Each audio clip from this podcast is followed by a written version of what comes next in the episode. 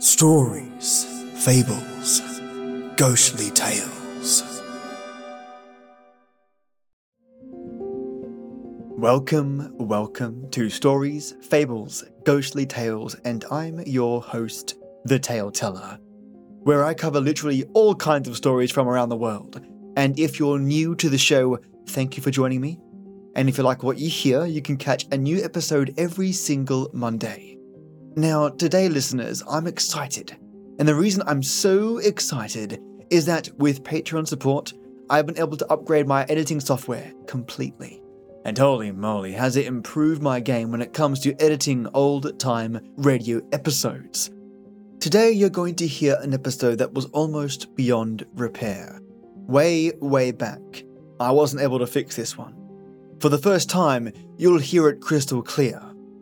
Now, it's not perfect by all means, but crystal clear by comparison, and I'm learning some new features on this audio engineering tool. But listen to this one, guys and gals. This is the original. Clear around the world from San Francisco. Ah, lucky girl, all right. You know, I feel rather lucky myself to be Dr. Carter's assistant archaeologist. Dad's a dear. Well, thank you, my dear. Hey, where did you pop from, Father? Evening, Dr. Carter. Evening, Perry. And this is the new and improved. Clear around the world from San Francisco. Ah, lucky girl, all right. You know, I feel rather lucky myself to be Dr. Carter's assistant archaeologist. Dad's a dear. Well, thank you, my dear. Hey, where did you pop from, Father? Evening, Dr. Carter. Evening, Perry. With some technical know how, I'm slowly pulling audio from 1940s into the 21st century. Welcome to The Cobra King Strikes Back, a 10 episode old time radio series from Adventures by Morse. Mystery, intrigue. A man who escapes handcuffs with bits of his flesh still sliced into the metal chinks.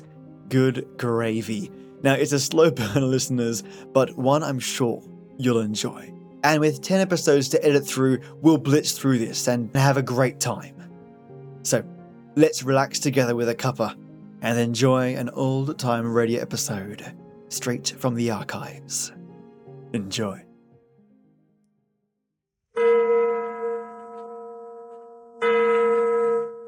Adventures by Morse. Carlton E. Morse presents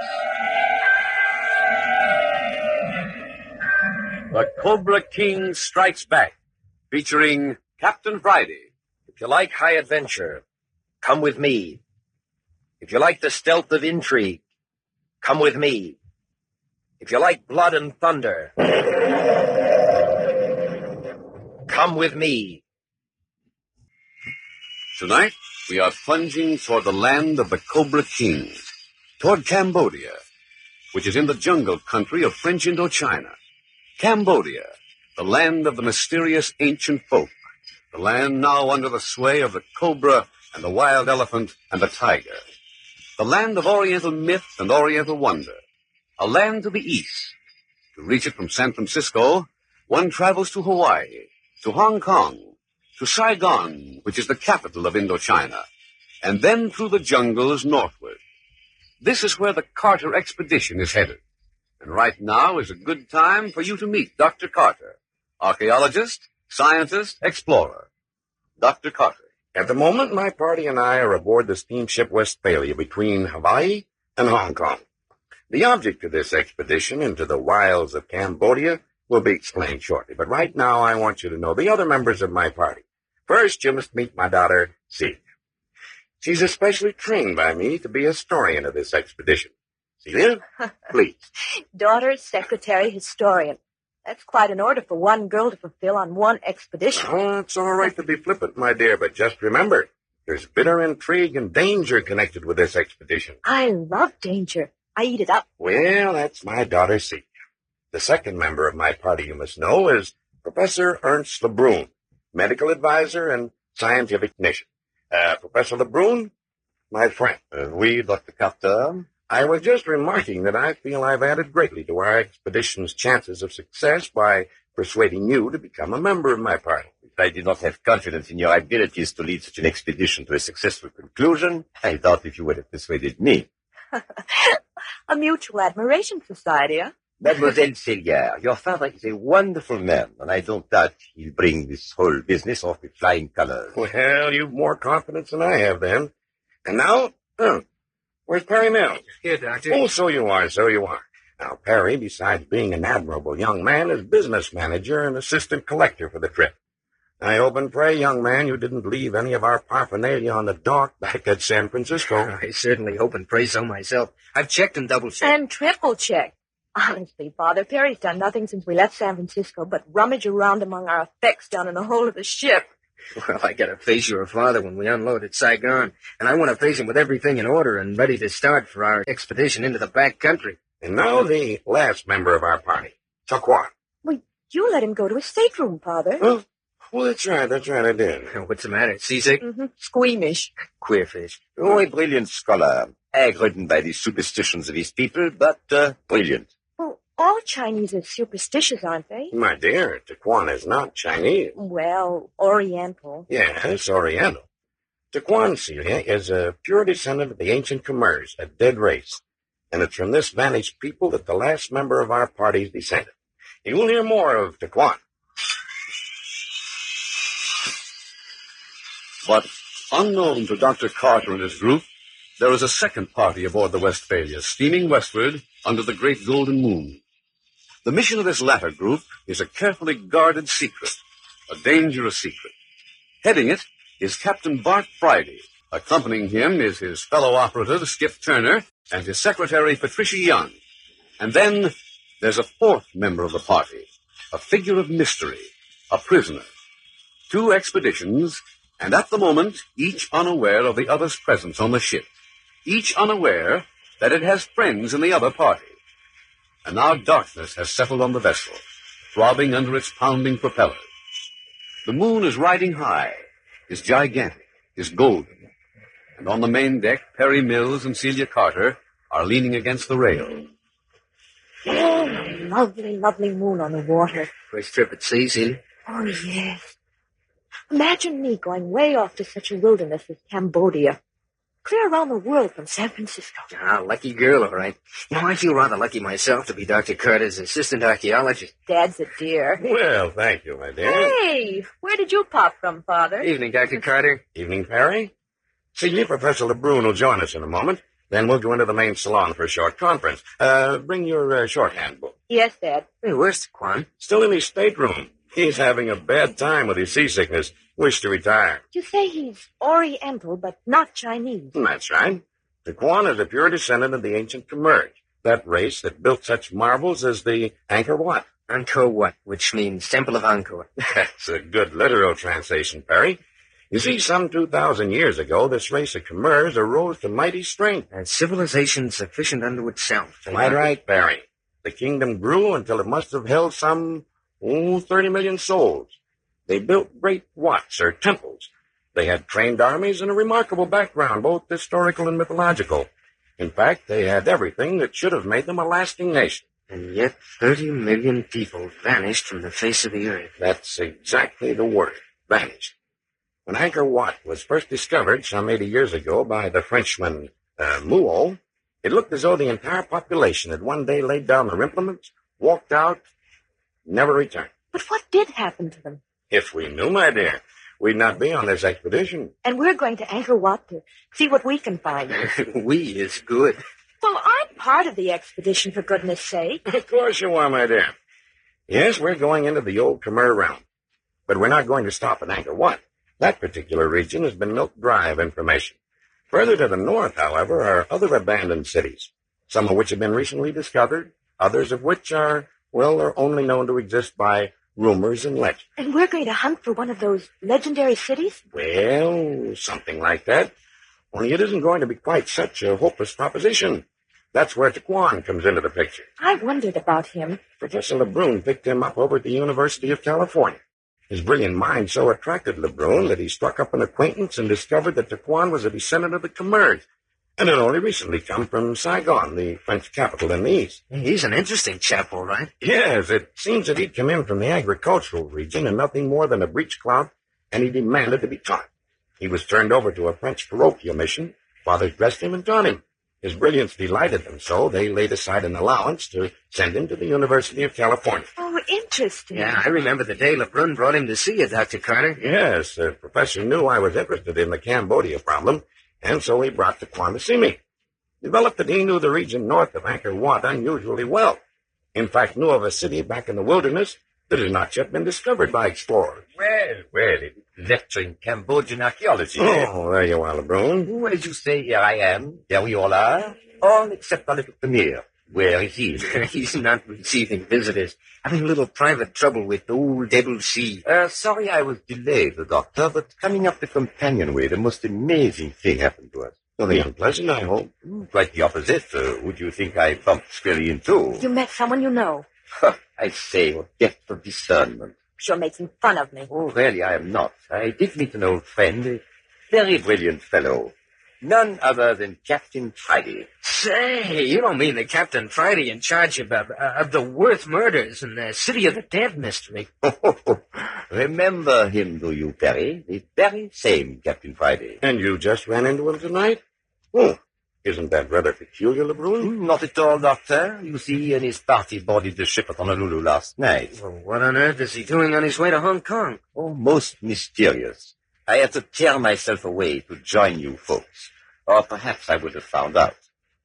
He's waiting down in the salon for us to join him. Oh, that's a pleasant surprise. Uh, we'll just postpone our conference until tomorrow. Um, Celia, we won't need you tonight after all. All right. Then I'll stay right out here on deck and soak up some more moonlight. Don't you uh, want to come along and join us? Me go down there and sit around in a cloud of cigar smoke while half a dozen men hold the floor? I should say not. Wise girl. Hey, don't lean too far over the rail. We don't want to lose our historian misery. Good night, everyone. And we'll take this companion companionway.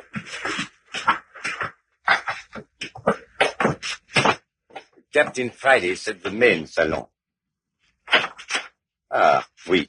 Here we are. Oh, go ahead, Dr. Carter. Oh, so you brought them down. Well, this is a great meeting. Skip for Turner. You here, too. Howdy, Professor LeBrun. Sure, I'm here. Playing guard of honor for Captain Friday and his secretary Patricia. But I say, Captain, who's running your agency back in San Francisco, eh? Oh, I rather think it'll get along somehow for a while without skipping me. uh, Dr. Carter, this is Captain Bart Friday. My pleasure, Captain. And this is uh, Mr. Skip Turner, Captain Friday's right-hand man. Glad to know you. Uh, Captain Friday, uh, this is Perry Mills, Dr. Carter's assistant. How do you do, Mills? And uh, Turner. Hey, this is great. Well, sit down, gentlemen. Draw up some chairs. Now, here's cigars. There. Uh, Captain, uh, if it isn't a state secret, then what on earth are you and Skip doing here so far off your beat? Well, Professor, as a matter of fact, it comes very nearly being just that. State secret. You don't say. I wouldn't care to have our business made general knowledge on shipboard. Oh, by no means. I have a my question. Oh, no, no. It isn't at all necessary. I intended to tell you. It's a very unusual story. And, uh, rather fits in with your own work. Something, uh, something to do with the Angkor region? Quite a bit. I've, um, I've got a prisoner aboard this ship. Murderer? that thirsty young peacock. It's not so wrong as that. The last man who tried to keep him in chains got himself strangled with a wet silk cord from Indian thuggies. Isn't pleasant. I'd rather have them use a sharp knife myself.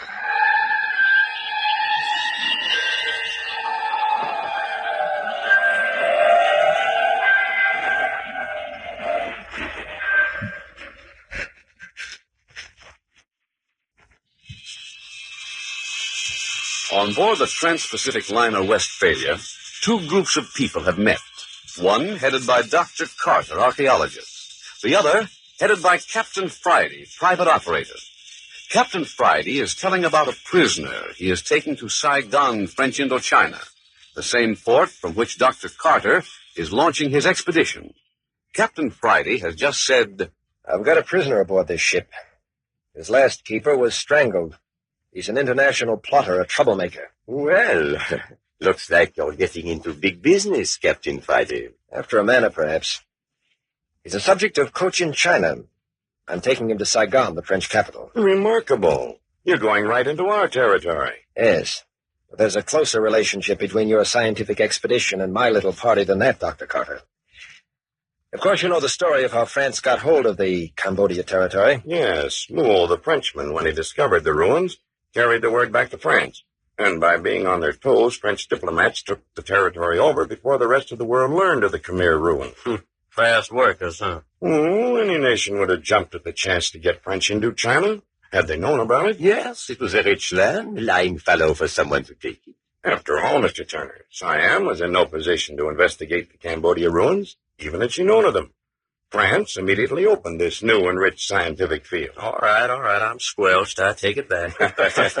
well, if Skip doesn't want to argue the point, Captain Friday, suppose you continue. Well, as you just explained, France got Cambodia by means of a diplomatic coup. Didn't set well with a lot of people in that region, especially those with the Siamese leaning. Many felt that Siam had lost a vast treasure. But France has gotten little return for the amount of money expended in that territory. Uh, to date, anyway. That's true, Mills. Yet there's much dissatisfaction. Well, that's easily explained. There are innumerable legends of tremendous commercial treasure which are supposed to be buried beneath the ruins of those old cities. Treasure. You mean casts of gold and jewels? Oh, no, much more fascinating loot than that. For instance, there's supposed to be a huge emerald Buddha seated on a golden coiled cobra. Numerous golden Buddhas, altar furnishings, priests and king's regalia, golden lions, golden howdahs, and chairs. My word, Perry, that is a lot. Well, I might be reciting from the legends. Uh, according to the myths, the Thais Vandals came down from the north in great hordes and overran Cambodia. To save their treasures of the palaces and temples, priests buried them beneath the cities with the aid of slaves. Afterwards, the slaves were slaughtered.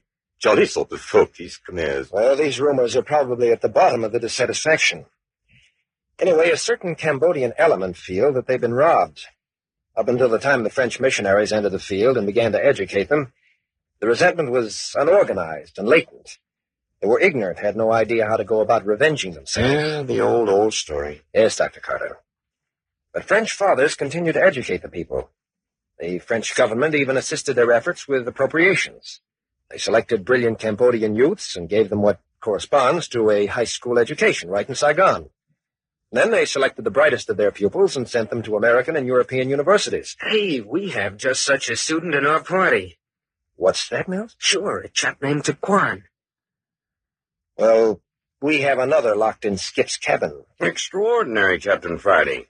You mean a Cambodian college graduate has become an international criminal? Hardly that, Doctor. He's a representative of the rebellious element in Cambodia. He's been in the United States trying to raise a secret expedition to penetrate the jungles north of the city of Angkor, claiming that he knows the location of another of the lost Khmer cities. Say, you don't suppose... Oh, that- I say, Perry, let's not speculate, huh? Speculation's bad business. Uh, Sure, I... I well, of course. Excuse me for breaking in, Captain Friday. It looks as though I'm telling you a story you already know. Mind not telling us who this chap is you two have in handcuffs? Not at all. A fellow called Fen Lo. Never heard of him. Have you, Dr. Carter? I don't recall the name. Please go on, Captain.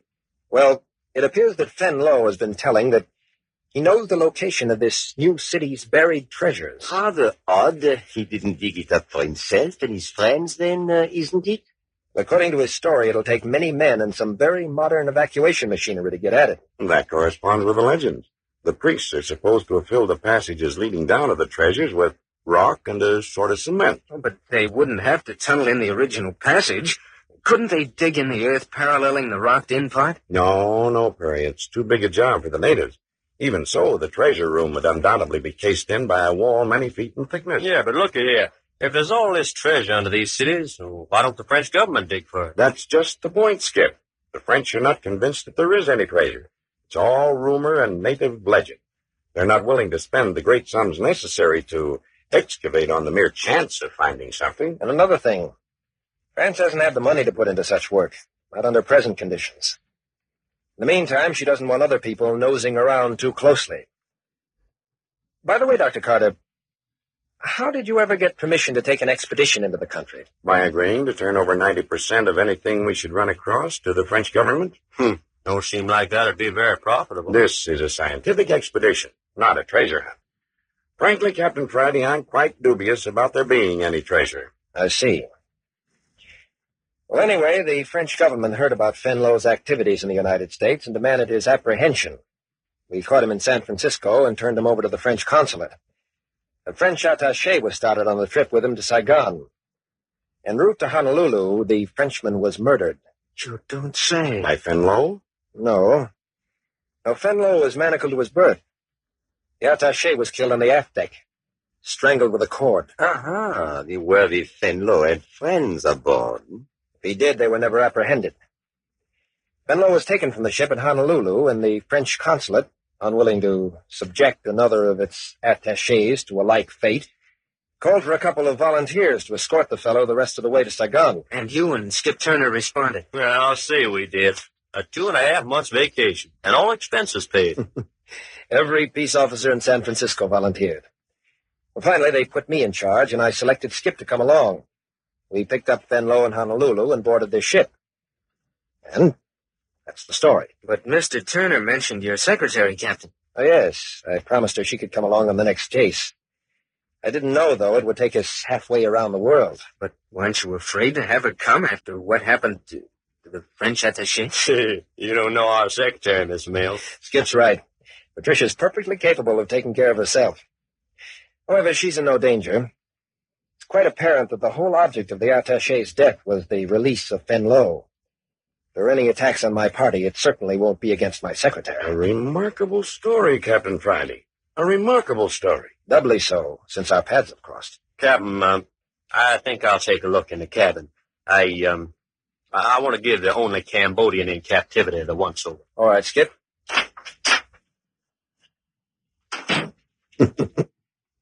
Skip's as nervous as a cat. He believes there's something mysterious about our Oriental. All Orientals or just Fenlow?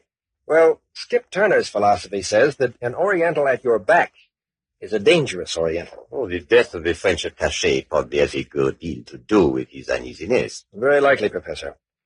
Fenlow has been in a sort of cold rage since we picked him up in Honolulu. Prophesies innumerable deaths to pay for the outrage to his person. However, everything's gone smoothly so far. What's Listen, the matter, Mills? thought I heard someone call out. I don't hear anything. All sorts of queer creaks and groans on a steamship. I remember. Listen. Someone's running. Captain, Captain Friday, the prisoner's gone. Fenlow's escaped? Yeah, look at the handcuffs. Incredible. Just my word. Did he do that? Scrape the flesh off his hands, forcing them through the manacle? He did, and he had someone to help him. There's no doubt about that. Couldn't have done this to himself alone. Pieces of flesh still clinging to the manacles. You're certain about that, Captain Friday? I've seen some strange and terrible things take place in the East. Uh, Dr. Carter, I don't believe there's a man in existence that could have gotten out of those handcuffs alone. His hands were cuffed behind him and fastened to his bunk, and I saw to it that the cuffs were tight to his wrist. Sure, he couldn't have got away without help. But hadn't we better get on his trail? I don't think there's any hurry, Skip. We can't escape from the ship, and we're still a good number of days from Saigon. But if the French attaché was murdered... The first thing to do is to inform the master of the ship. He'll warn everybody aboard to remain in his cabin, then form a searching party. I'll attend to that myself. Please excuse me. Yes, of course. Now look here, Dr. Carter. Supposing I go give Celia an earful of this and send her to her cabin if she's still on deck. Good idea, Perry. Tell her to keep to her stateroom and keep door and portholes locked. Ah, I certainly will. oh, that lad does crave excitement. Up to now, the party's been just fish and beans to Perry. But now, things are looking up a bit. A mighty fine youngster. Oh, but that's oh, Look all. here, man. I just happened to think of Captain Friday's secretary. Trish ought to be warned. Oh, by all means, don't hang back on our account. We'll survive somehow. Yeah, I don't know whether you will or not if you get in the road of that there Fenlow guy. Oh, I see, Dr. Carter. Yes, LeBrun? Now that we're alone, what odds would you give that our own little Khmer playmate, Taquan, hasn't got a finger in Fenlow's pie? Be careful, LeBrun. Uh-huh. Right the first guess. I'm afraid so. The chances are that Taquan and Fenlow are close friends. Both of them have been sent to American universities by French missionaries. Oh, undoubtedly. Take care, Professor. Don't put the idea into Captain Friday's head. If Taquan becomes mixed up with the authorities, we may never get him farther than Saigon. Our expedition is hopeless without him to guide us. Are you certain uh, Captain Friday doesn't already suspect? I've been afraid of it. In fact, I have an hunch but he went to Taquan's stateroom on his way to organize the searching party. Do you think so? I do. Perhaps we'd best go see for ourselves. Now, come along with me.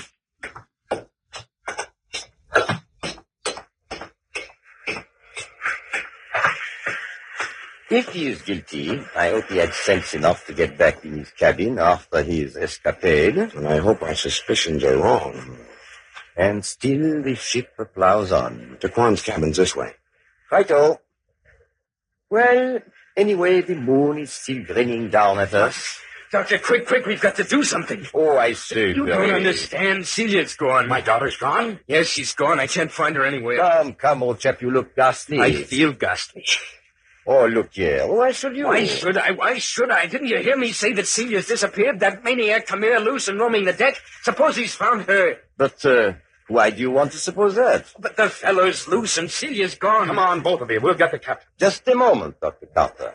Now, look here, Terry. Are you going off half-cocked, or do you know what you're talking Oh, about? I tell you, it's true. Every word of it's true. Where have you looked? Everywhere. I've been on both decks. I've been in all the salons. I even went into a cabin. Was it unlocked? Yes, I.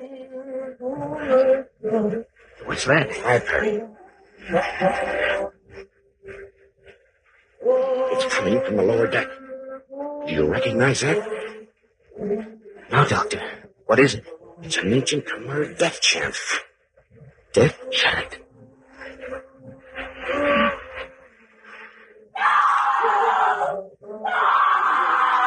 There. What did I tell you? Better move on, it's Celia. You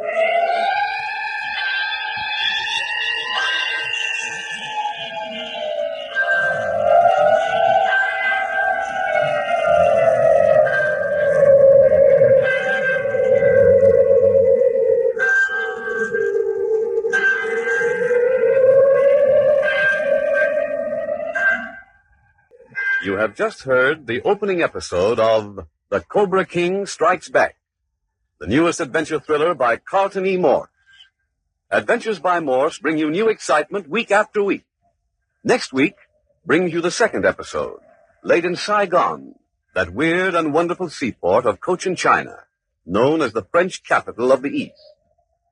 The deadly shadow of the ancient Cobra King already has fallen upon both the party headed by Dr. Carter and that led by Captain Friday.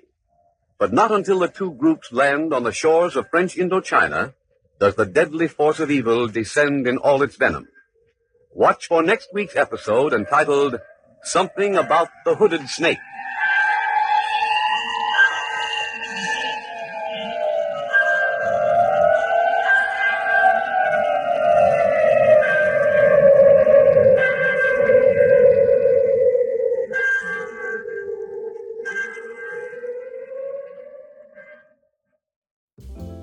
Mates, I hope you enjoyed today's episode of Adventures by Morse, The Cobra Strikes Back, Part 1, and you get to hear this audio like no one else has. I have no idea how you could take off those handcuffs, by the way, and have the wherewithal to do so with chunks of your flesh coming off. Simply bonkers. But to do so behind your back as well, as mentioned, is unlikely, so they're right. Someone is helping them escape. We'll find out in the next episode for sure. Now, today's episode took a lot longer than usual, as I deployed new technology, new tools, and all around a new process. As time goes on, I should be able to output two episodes or more back to back, so I'll endeavour to do so for the next Old Time Radio episode. You know me by now, folks, I'm always punching up. And this was all made possible by Patreon contributions. Your money goes into production directly, and I was able to upgrade into using RX10, a very, very specialist tool that even transcribes, believe it or not, audio as you're editing it. Now, there were some hiccups because this is like an ancient audio, 1940s or prior, so some transcriptions were bizarre, but enjoyable, of course. But it's just a marvel. I mean, technology is just blowing me away lately. So, yeah, I was so excited to use this. I want to thank my patrons for enabling me to actually acquire this because these tools are not cheap. Like, really, really not cheap. I managed to score an upgrade on this tool for 145 US dollars. That's the cheap part, which included me using a coupon. To put this in perspective, the tool alone without an upgrade is roughly 900 US dollars, usually. I bought the original way, way back because I believed in the product and knew it had the potential to be something great. So I'm very, very lucky to get the prices that I do, and that way, I don't squander anyone's money, especially when it's Patreon money. I can waste my own money, right? But I'm not ever to waste the Patreon's money. If you decide to support me, you can do so by my Patreon, which is www.patreon.com forward slash SFGT, and you'll be able to send some love my way. Should you wish to reach out to me via email, you can do so at stories, fables, ghostly tales at gmail.com, and I'd love to hear from you. Whether you've got a story idea or you've got some stories you want me to read through, I'm happy to lend an ear, or a pair of eyes in this case. Now, folks, a huge thank you to my Oud Night Tea Titan, Matto Star. Matto, I mentioned previously that I can shift away from survival mode to a new and fancy, spirited focus on improvement, with the goal of taking greater strides. This purchase is exactly that. The amount of repair on this audio is jaw dropping. Honestly. And this would not be possible without people like yourself supporting me in the way you do. And I genuinely mean that. A very, very special thank you to you, Matto, for helping this show where your support can actually be heard in the production. So, yeah, I'm very, very grateful, mate. And today's episode has been significantly shaped by you and Patreon supporters. Never forget you're a legend, Matto, and are helping to shape the podcast from the ground up. Also, a very special thank you to a Hall of Famer, my previous Oud Titan, Mayah, the Queen of Cats. May the god of Bastet watch over your household. And to my legendary, lovable Leza, thank you, man, for your support. Your donation has gone straight into this tool as well. There are surrounding plugins that enable the use of these power tools in conjunction with RX10. And without your support, I wouldn't be able to venture into that space in the first place to obtain them. Thank you immensely, Leza, for having my back and supporting the show, and of course, supporting me. You are awesome. And the superstars, the tea aficionados, the tannin strikers, my O'Grain forces. I am lucky enough to have Chad Warren, Just Heather, Juicebox Andy, Peter Raffaelli, Michelangelo Yacone, divided by zero. Leah Fasig, Alia Arcane, Solstra, and Paige Cramer. You lot are legends as well. Thank you all for your support. And you all got to hear where your donations are going on this 10 out of 10 difficult episode. A particularly challenging old time radio episode indeed. Now, write your story, share your tale, make it creepy or something silly about a snail, but remember that little tremor that crawls up your spine, or the tingle that makes you smile from a perfect plotline. That's the magic of storytelling. Like tea, it's divine. You took the time to listen to me, and you think that it was your treat. But I thank you, my friends, for the listen. And as always, till next we meet.